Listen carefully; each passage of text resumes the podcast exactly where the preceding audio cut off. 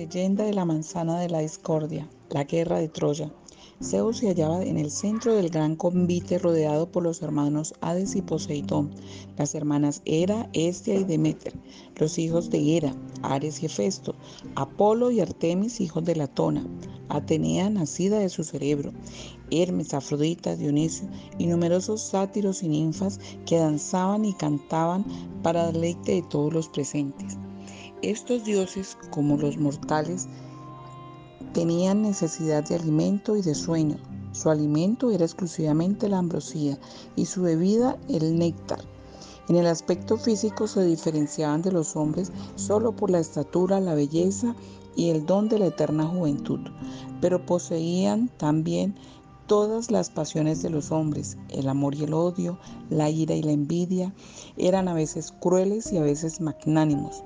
Sus días transcurrían alegremente, pero todos estaban sometidos a un poder superior, el destino, hijo de caos y de la noche, a quien ni Zeus podía oponerse.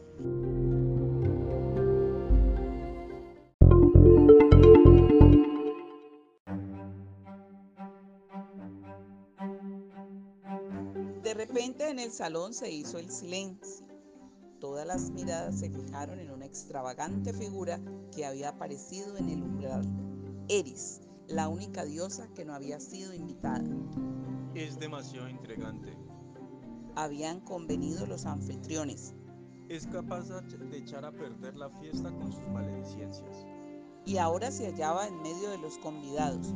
Cuando estuvo cerca del triclinio donde se hallaban sentados los dioses mayores, la maléfica diosa extrajo de entre los pliegues de su túnica una manzana de oro y la arrojó sobre la mesa exclamando, He aquí mi regalo, es para la más bella de las diosas.